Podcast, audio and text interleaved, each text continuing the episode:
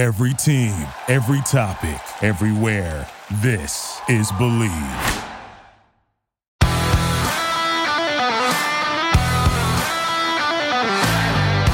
Hi, everyone, and welcome to State of State. This podcast is presented by Bet Online, your number one source for all your betting needs. Get the latest odds, lines, and matchup reports for baseball, boxing, golf, and more. Bet Online continues to be the fastest and easiest way to place your wagers, including live betting, plus your favorite casino and card games available to play right from your phone. Get into the action today. Head to betonline.ag or use your mobile device to join and be sure to use our promo code BLEAV, that's B L E A V, to receive your 50% welcome bonus on your first deposit. State of State is presented by Bet Online, where the game starts. Also, State of State is a proud supporter of Blue White Outfitters. Blue White Outfitters was created as a retail shop meant to highlight the confidence, competitiveness, and fearlessness of the elite athletes found throughout the history of Penn State University. All sales from Blue White Outfitters directly benefit Penn State student athletes. Visit www.bluewhiteoutfitters.com today.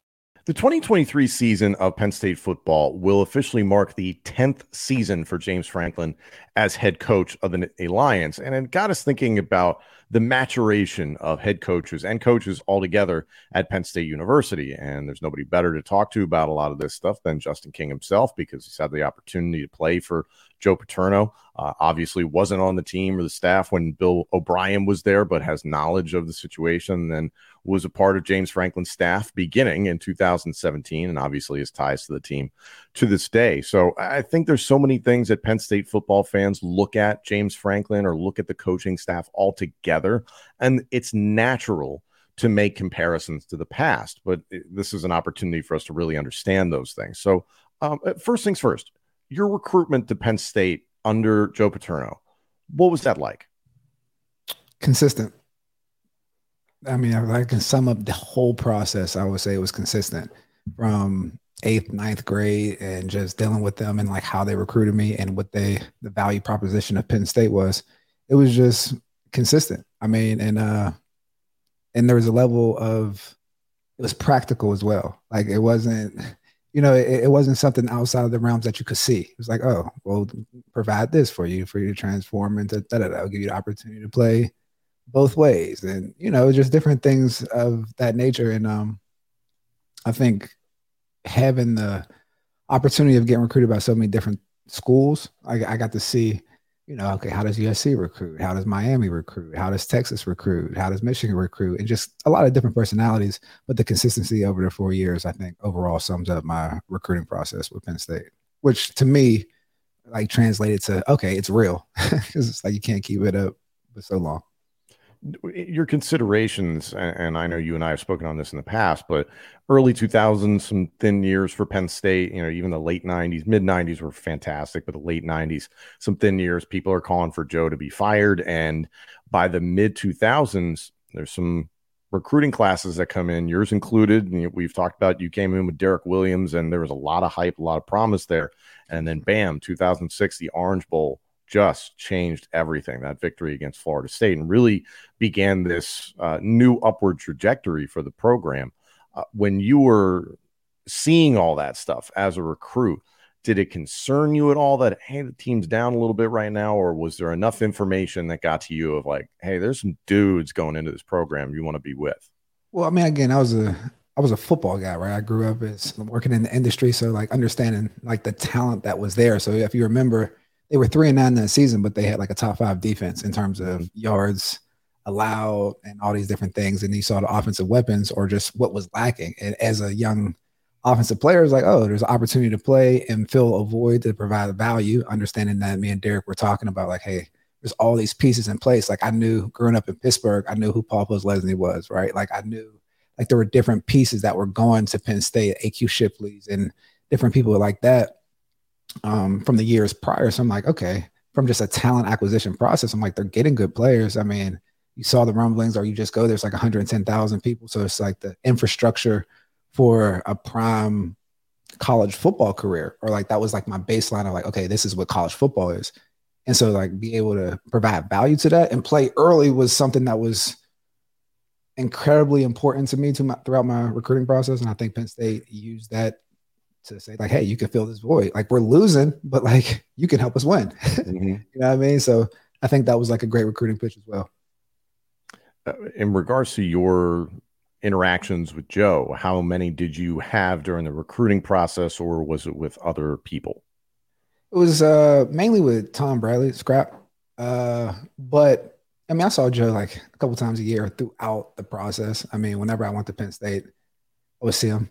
You know what I mean? But it was, you know, he was he was the head coach. Like it was a little more hands off at that point. Well, at that point, I got my I got an offer going into my ninth grade year. So okay. at That's one, crazy. you know what I mean. So at one point, I w- it was just me like evaluating the school. Like it wasn't.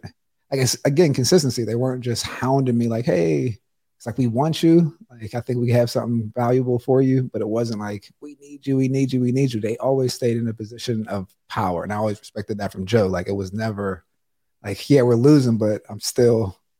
This is what we got to offer. Mm-hmm. so, and that stayed. The, that remained consistent. Because with Joe, I've heard stories and spoken to former players that have been recruited by him and played for him that he was very good about he'd recruit your family well before he recruited you and he always harped on those things in terms of character and personality traits and i've spoken to enough players that it sounds odd to say that you know even once you're on the team that joe wasn't necessarily getting in the trenches with certain guys in terms of x's and o's. He was more concerned about the the person and how you were fitting into the team. Were you playing with the team? Were you being a team player? All those aspects. And then it's like the game almost kind of came second. Would you agree with that? Um, there was a level of the infrastructure at Penn State when we talk about the culture, like the type of rules we had. We had like five major rules, right? Being on time, how our hair was, and different things of that nature. But it was, um, you say get in the trenches. Yeah, he made sure that everybody's like there were certain character traits that were in place, right? I think toughness was a prerequisite, right? Accountability was a prerequisite. Like uh pre I mean accountability, professionalism, like those were like prerequisites that were baked into the program. So I would, I mean, I guess it came into football. Like if that showed up on the football field, he would get in the trenches. Like if someone was being soft, like, or if someone, you know, was just blatantly not taking accountability for what's going on. Like he would stop practice, say like, "What's going on?" Da, da, da, but you know, it's a he had an interesting way of injecting himself, and that was what 05 to 07. So like mm-hmm. he like for me, my time there, like he was still he was still active. Like he would stop mm-hmm. He was yelling me like, "What are you doing, Justin? You can't do that." You know what I mean? Like he was still yelling me. I mean, that's to be expected. That's right. any head coach. Um, but obviously, playing under Tom Bradley, that had to be a fantastic experience. And Joe was known for keeping a lot of different assistants, coordinators, you know, at virtually every level around for a long time. And, and that, I, am not sure exactly what year that really stopped in major college football all around. And obviously, that churn, that turnover is consistent. But at Penn State, for some reason, it just hasn't hasn't been the thing. It wasn't the thing under Joe, and I think that's something that people to this day struggle with. I think uh, you, you talk to Penn State fans about uh, Joe Moorhead, everybody and their brothers, oh man, I wish Joe Moorhead was still here. And it's like, that's just not how, how the, the, the game works, how the coaching world works at the college level. But Joe, it was different. He kept the same guys for a while. Well, you just gotta look at contextual evidence of that, right? At that time, like early 2000s, we gotta look at like the media rights deals, like how college football was operating at the time, right? And yeah, Joe operated with a lean budget and got a lot of things done. And Penn State saw success with, you know, without paying a coach X amount of dollars. And it was like, okay, we're this is how we do it. But that's not how the sport continued to progress, right? Because I think it started to transition around 07, 08, 2009, 10, when um like the playoffs started to come about and the coaches started making six, seven, eight million dollars. When that happens, it's like, okay, we're not getting into coaching just to mold men and trans transform. Like this is an actual career. Like this is an executive career. You know, like on the low end, you're making two hundred thousand. On the top end, assistant coach coordinators, you're making one point four million dollars. I mean, that's a pretty that's a pretty nice gig, right? I mean, that's a CEO of a major corporation. the facilities that Penn State has uh, and had at that time, it's been something James Franklin has talked about a lot in terms of the the NIL circumstance and trying to improve that situation at Penn State altogether. And that, yeah, back in the 1980s when Holuba Hall was first built, it was the first of its kind in terms of having an indoor practice facility. It was the first of its kind. By the time that you got a chance to see it and Nittany Apartments and all the amenities offered to the football players. What was your perspective on it? Because at that point, it was a little less unique. Just the indoor facility, or just uh, just the overall facilities and amenities that were offered to football players. I thought the, you know, I mean, Penn State's a football school. So, I mean, when you talk about amenities and different things of that nature, like, is like you're in a privileged like class as a football player at Penn State. So there's like a, there's different type of amenities because like the dorm rooms or apartments, they're not very nice. They just recently got new um, single like you know dorms uh, on Penn State's campus for the football players and different things of that nature. But we didn't have anything new. It was more so a level of freedom uh, and like you say, the amenities of being a Penn State football player. But yeah, I mean, we were before all the different rules that came out, educational rules, different things, unlimited food. So we had limited points and different things of that nature. We had to take food from training table. It, it was it was different. Got 33 bucks a month for a per diem. You know what I mean? It wasn't it, it, was different. So like the amenities were being a Penn State football player and how to maximize that. But like in that, you learned the ecosystem of Penn State and where, you know, where there's value different places. Now mm. that was 20 years ago, but you know. Right. No, but it's it's it's evolved even so much from the years in the 80s when Penn State was winning national titles to when you came around, roughly 20 years. And there's there are advances that were made, and even at that point, maybe you could see it's like, hey, you know, they're they're hanging their hat on something, which isn't a bad thing, by the way. I want to stress that it wasn't a bad thing at the time, and they were contending at a high level when you were there. So, mm-hmm. um, especially during your time there, from a, an X's and O's standpoint, as you perceive the game now, how different was it what you were doing then at Penn State versus what is being asked of college football players now? Ah, oh, man. Both ways, like from a schematic standpoint and from just being a football player, I would say now that their their football schedule looks more like my schedule looked in the NFL, like in, in terms of how pregame looks, like when meetings are when you're away games, just different things of that nature, how much time you have to spend leading up to it. I can't say even leading up to a game, but how much time is actually spent in the building and doing different things.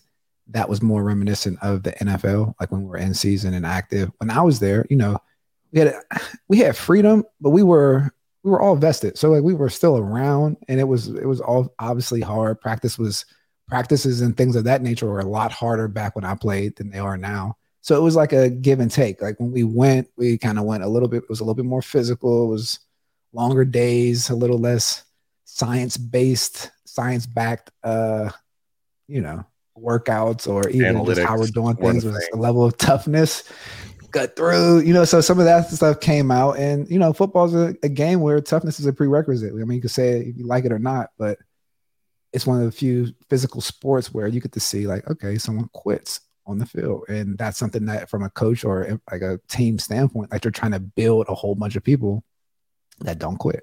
So in that, there's just now different ways of doing it. So as a player, I've seen it done one way, and now we put some science back things.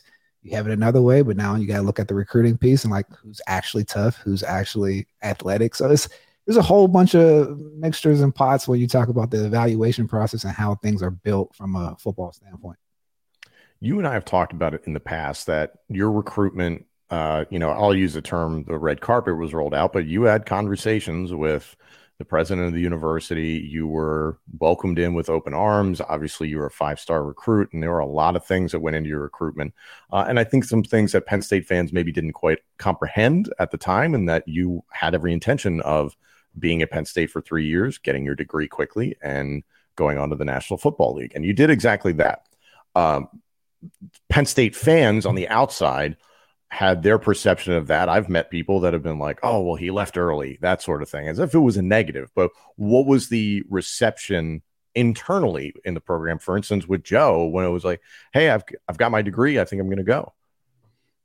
uh, that's funny. Um, it, it, was, it was, uh, I mean, Joe was I can't say he was anti NFL, but he was like he was about the transformation in college. Like if there was somebody that was going to approach the amateurism game of football or what amateur sports is supposed to provide you is like a level of education, opportunity, transformation into from boy to man. Like that's what he was about. And obviously, if that so happens in football opens up your way for to professional ranks, like that's it. But so he was like he was cool about it, but I can't say he was thrilled when I was like when he was calling me for the number one corner is like I'm out. well, not even next. he called me and he was like, "Hey, you coming in for the meeting?" It was like a team meeting starting like it's like the next day, and I'm in Air, I'm in Scottsdale, Arizona. You know what I mean? Like it's like I'm not going to be there. I'm I'm in Scottsdale. I'm, I'm, I'm gonna call it. I'm I'm, I'm done. So like that's kind of how he went about it. But you know, like some other coaches knew, they just didn't tell him. I see. Do you wish that had gone differently? Um, we were still cool. I mean, I was still good. Like I was, I came back for different things. Like I was still, mm-hmm. you know, it was. I understood what it was. You know, there was a instance. it's a funny instance where I, I wasn't able to use Holuba Hall for an NFL workout. Oh, had like the uh, yeah, it's funny story. We had got denied the Holuba Hall to have like the Atlanta Falcons brass, you know, you know, GM owner come in and so we were at State College High School outside on a Saturday morning. I was a little pissed off about that back then, but understanding, you know, different things that were going on, it was just like, all right, roll with the punches. well, it's why I say I remember obviously being a fan back then. And to your point about Joe wanting guys to finish out their four years, hell, five years if they got it, uh, that was very much the perspective of fans at that point. Most college football fans, and that's that was college athletics also at the time. College basketball, seniors and senior day, and being able to stay there for a long time was a huge part of those major sports in in college athletics. So it, it was interesting to me at the time. I remember when you did go, and I remember being around people that were like, "Oh, well, he's going early," and then it's progressed so much that it's like now we just assume guys are going early. You and I assume Drew Allar, Nick Singleton, Kaytron Allen, Abdul Carter will be here for another two years, and no one has a problem with it. And we're still on the back of when people get ticked off about guys uh, opting out of bowl games and hell, opting out of whole seasons. Micah Parsons did that, and look how well it worked out for him. And it's funny, just that wasn't that long ago. That really evolved quickly. Well, I mean, football is an interesting sport. I mean, it's such a physical sport where it's 100% injury rate. And so, I mean, as someone that comes up in it and their goal is to make it to the NFL, sometimes, I mean, there's a level of being strategic in how you approach it. Not that you shouldn't have a plan of maximizing or getting your degree or staying four years if you have to. But I mean, in some cases, it's like, okay, what's my quickest way to get money? When you just look at just the NCAA um, limitations of being able to make money in college. When you talk about limited, I mean, when I was there, it's like limited amenities from a money making standpoint, even though everyone's making money around you. And, and let's be honest, not many football players are individually super valuable. But when you just talk about time and just investment into your body, there's a there's a cost for that. So if you're not maximizing what's provided for you in that sense, I mean, it's almost like a it's almost it's almost like you're getting grinded up and chewed out if you don't take advantage of those different opportunities.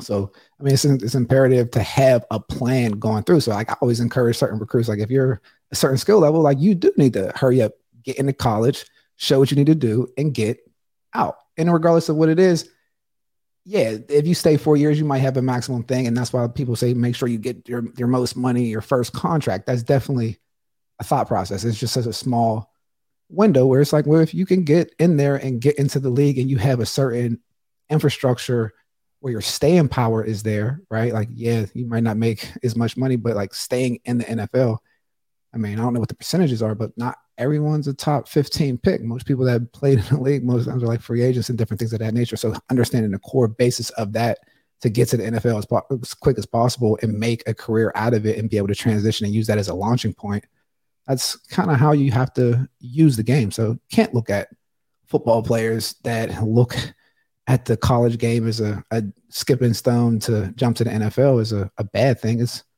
it's a it's a it's a it's a mutual beneficial relationship, right? Mm-hmm. Like you provide value to the school, we provide value to them to set them up for the rest of their life. If the, if professionals are part of it, professional football is a part of it, great. If it's not, you should have a core foundation to be a successful person in uh, society. Are you a fan of rivalries? Are you a fan of smack talk? Do you like to stand out from the crowd at tailgates? If so, check out Smack Apparel and see what their team has geared up for football season. Their Let There Be White tee is the perfect gear for all those famous whiteout games at Beaver Stadium. Or get straight to the point with the worst tee for all the Ohio State haters out there. Smack Apparel has the must have tees for all your teams, including pro and college football, plus basketball, baseball. Every fan is covered. Head over to smackapparel.com and use the promo code STATE 10 that's s-t-a-t-e 1 0 at checkout for 10% off. Again that's smackapparel.com promo code state 10 at checkout. Why we're boring when you can wear smack are you looking for undeniably good hair and beard care? Then Maestro's Classic is perfect for you. Maestro's has beard washes, beard oils, beard butters, plus hair gels and pomades. It's one brand for every man. Visit maestrosclassic.com. That's M A E S T R O S classic.com and use our promo code STATE20. That's S T A T E 20 at checkout for 20% off your order. Maestro's Classic, crafting a better you. At the end of the day, it's a business. And for the record, you made the right decision, period. So I'll say that. Um, so obviously, you get drafted in 2008. You're in the league through roughly 2013. So uh, you were not, uh, you know, privy to being a part of Bill O'Brien's team or part of his staff, anything of that nature. But you did obviously interact with people that were on the staff, players on the team, and had your own perception of how things went. Obviously, this was a heartbreaking time for Penn State fans. You have the Sandusky scandal. You have the uh, the passing of Joe Paterno in 2011. Some extraordinarily difficult years, and then you add on top of that the sanctions that James Franklin would inherit and Bill O'Brien inherited. Uh, what was your perspective of the Bill O'Brien era? I mean, one, it's an underrated era. I mean, it was he did a great job as a head coach, especially coming from like an NFL background and jumping into college football because it's such a fundamentally different space, right? Like in the NFL, when you say it's a business, people say that, and it's like just the first thing that rolls off your mouth is it's a business because you see grown men making millions of dollars. But it's it's it's the epitome of a cutthroat business, right? Like it's it is different. And so so transitioning to that to dealing with 14, 15, 16 year olds that you got to recruit to come to a school like Penn State on the backs of a Sandusky sandal on the backs of a Paterno legacy that was 50, 60 years running prior that was based on, you know, some level of um success with know, honor. Success with honor, right? And so like to step in that role and fill it in with, you know, limited scholarships and players, think he did an amazing job. But at the same time, what the school was probably used to from like an amateurism standpoint was probably completely different than what Bill O'Brien stepped in and injected, right? And so we probably seen some of it with some stuff like Christian Hackenberg. You talk about the transition from him coming in to a James Franklin back to more of a traditional college coach, right? And you see that with college transitions and trans turnovers, but it was new for some a place specifically like Penn State. Why are some coaches better geared for the college game than the professional game? I mean, there's so many aspects that you have to touch as a head coach from a college perspective when you're talking about academics, living quarters, you're recruiting, you're dealing with st- staff turnover. There's so many roles with the NCAA. Um, and I, I mean, there's just so many different avenues, and you're dealing, and you're also selling a level of development of a full, like of a man, right? Mm-hmm. And that's not always indicative of what's happening in the football building. And so to have that level of like a curated talent acquisition, talent development, and talent deploy talent deployment in your program, I mean, you need a dynamic person that knows how to put people things in place. In the NFL, to be successful, X's and O's, wins, lead men, and have people ready to play from a strategic standpoint. It's it's more about maximizing the game. Like a head coach doesn't have to think about anything outside of the building to an extent, right? Besides dealing with their owner or their boss and making sure that things are tied tight there. But their their focus is winning. And so is a college football coach. But if you saw five Penn State players get pulled over, like they're going to be bringing up the head coach. And he mm-hmm. might not be there. If that happens in football, it's more about the NFL, not exactly that head coach of that team. You know what I mean? So it's just a whole, it's just a completely different dynamic because of who you're dealing with. And the college coach is operating in this amateurism space where guys are student athletes. Mm, was they were was. operating in that space? Yeah, it's changed a lot. One thing that changed significantly under Bill O'Brien, to, me as a broadcaster and a fan, the offense was unrecognizable, and that that was a good thing in my opinion because there's nothing against, and it's so funny how last season went is that everybody was like, we got great running backs, we have a good offensive line. You know, the passing game was inconsistent at times. Let's run the football. And every Penn State fan was ecstatic last year to see uh, that full house backfield, the wing tee, whatever whatever formation yeah. is they were doing, multiple tight ends back there, multiple running backs back there. It was a throwback, and it was it harkened back to Joe Paterno's era because that was very much the offense under you know most years was line up, run the football, play action pass. It, it, wasn't terribly exotic. And then you get Bill O'Brien in there coming from the New England Patriots and working with Tom Brady.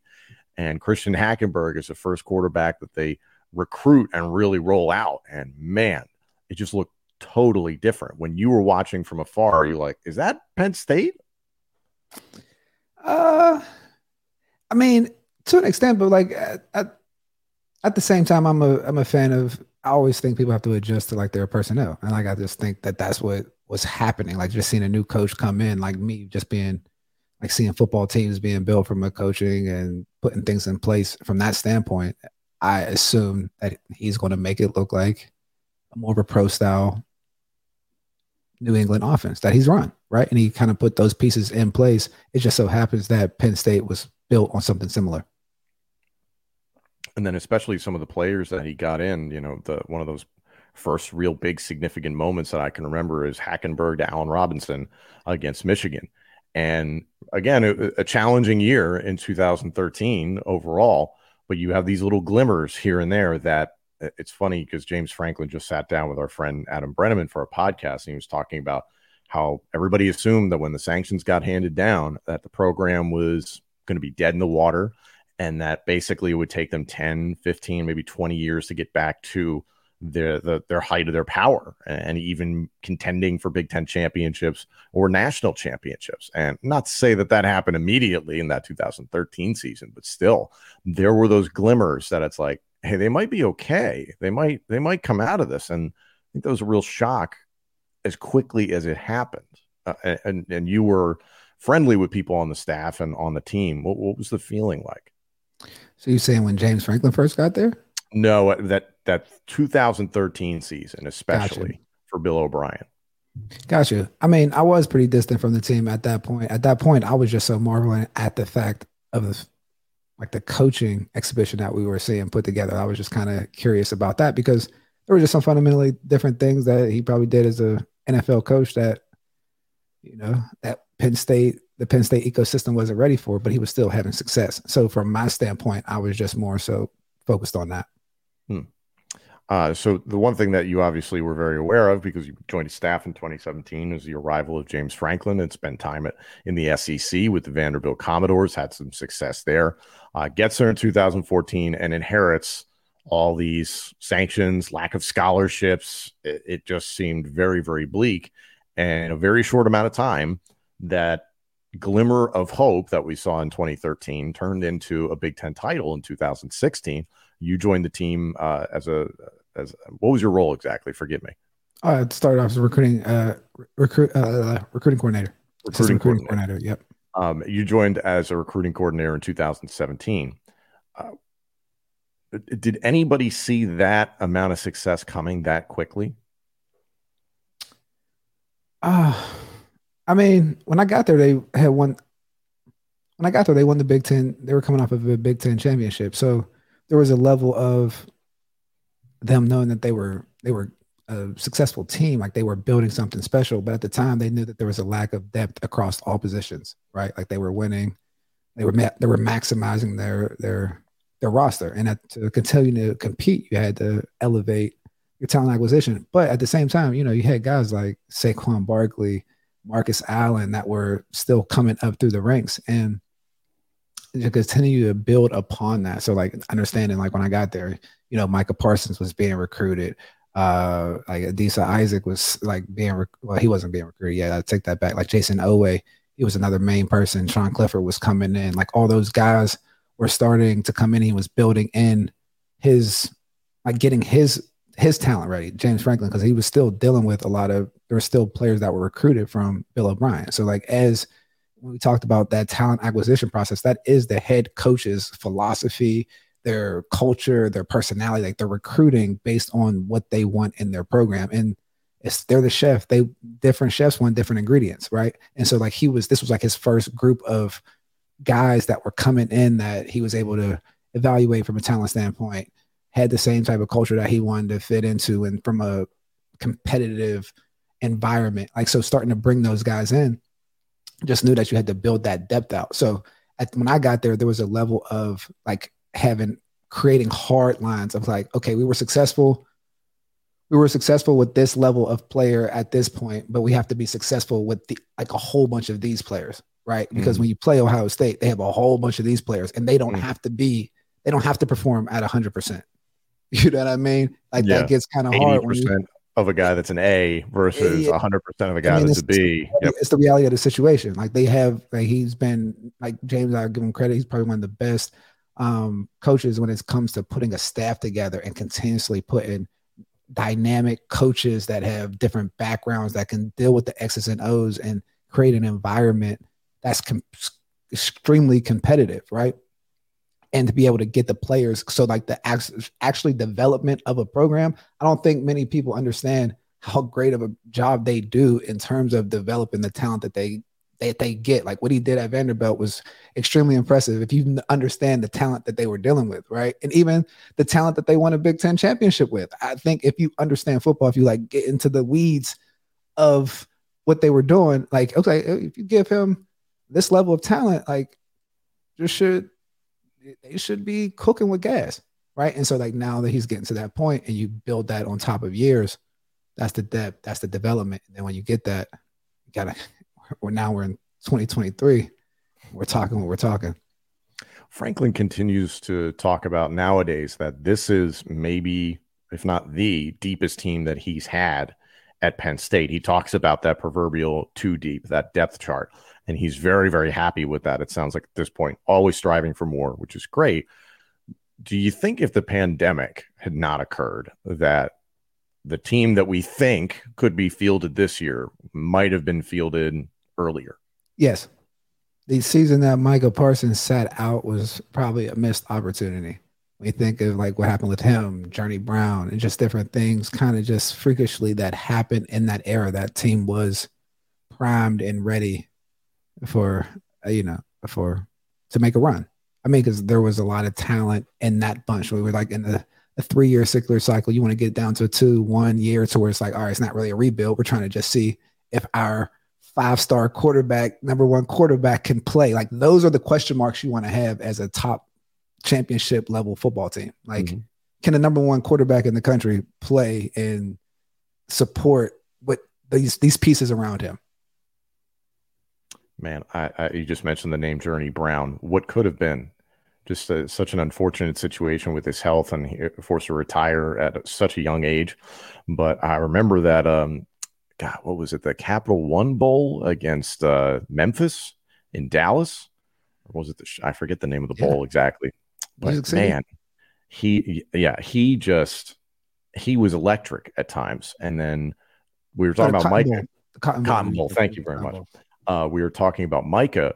In my opinion, Micah a thousand percent made the right decision. Uh, obviously, look at how his pro career has played out very quickly. Uh, but still, knowing what we know now about how bad things got in the pandemic, not just for Penn State, but for programs all over the country, he clearly made the right decision. But man, you mentioned Journey Brown. I mean, had he kept going either with Penn State or into the National Football League, we were just talking last week about Singleton Allen and Saquon and Miles Sanders and how Journey was kind of on the heels of that era. And man, he could have followed up so nicely. What did you think about Journey? I mean, he's a he's a four two run. He's a two hundred and ten pounds four two running back. Like I don't I don't know what the I mean, he's a, a better person, right? Like even on top of that, like he was somebody that fit into the culture of Penn State and seeing him develop. Like he wasn't a five star guy. Like Saquon wasn't a five star guy. These guys developed in the program, like, and they were they had traits. Like he was state champion, Pennsylvania, uh, um, hundred meter record holder, right? And we were competing with some smaller schools. I mean, there there are some traits that he had, and he developed into kind of what we saw. So like that was just a level of seeing a trait being developed into a football player. I'm like, and so like me being seeing Journey Brown's Journey Brown's progression, I was a fan just from the, the just the journey. Like that's where I become a fan of a lot of these guys because like they turn from one thing to something else that no one else a finished product that people will fall in love with. And it's just like, I mean, kind of always had it in him, but he he built up to this. Like he stayed the course. He stayed, continued to develop. So to see him ha- ha- have that happen when there's like a, a heart condition um, in his career, I mean, it breaks your heart. But I was always a fan just based on just seeing his progression to what he could be.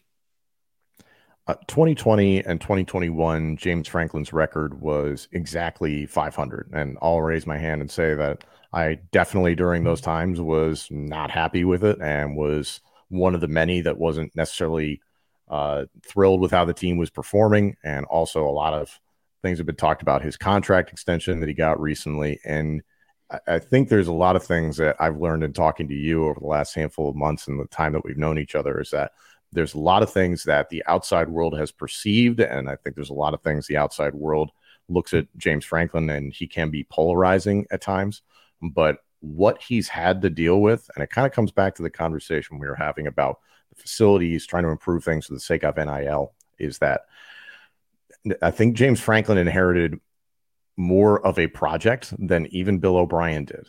And it's it's really difficult because he kind of he had to push so many things through this university. And you see all the developments that are happening now in regards to NIL, Beaver Stadium being renovated, Holuba Hall, Lasch Building, the apartments uh, is on deck from what I understand. So it's just all these little things added up, and the outside world just didn't comprehend it.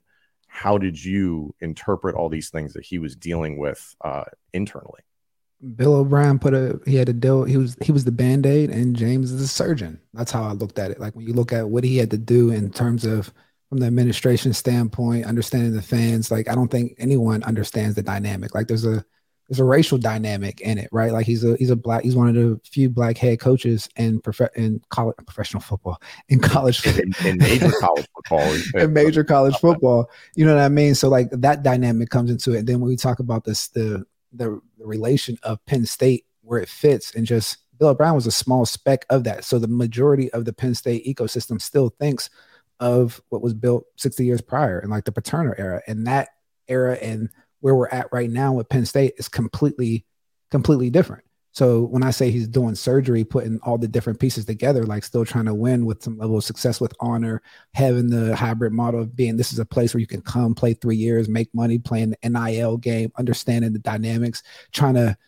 compete with Ohio State, Michigan when you want to win a national championship, when you got to like you're you're I'll, I'll, say it. You're underpaid as a head coach, and everyone thinks that you're overpaid. But like everything that under happens in the dynamic of Penn State like he's putting alignment in it. And so kudos to Pat Kraft coming into the door, getting alignment there with the new the new president, all these different things. But that's the type of thing. That's the type of alignment that you need to have from a football standpoint, a, a, a community standpoint, and an administration standpoint to make it work out. But like, yeah, he's dealing with a completely different animal than Bill O'Brien was dealing with. Like, so I don't even compare him. Like, he put it on a beautiful band aid. Like, I, I, I kudos. But mm-hmm. like what James has been able to do since he's been here, I think has been understated by the Penn State community. Like to be, if I'm being honest, like they're spoiled from my eyes.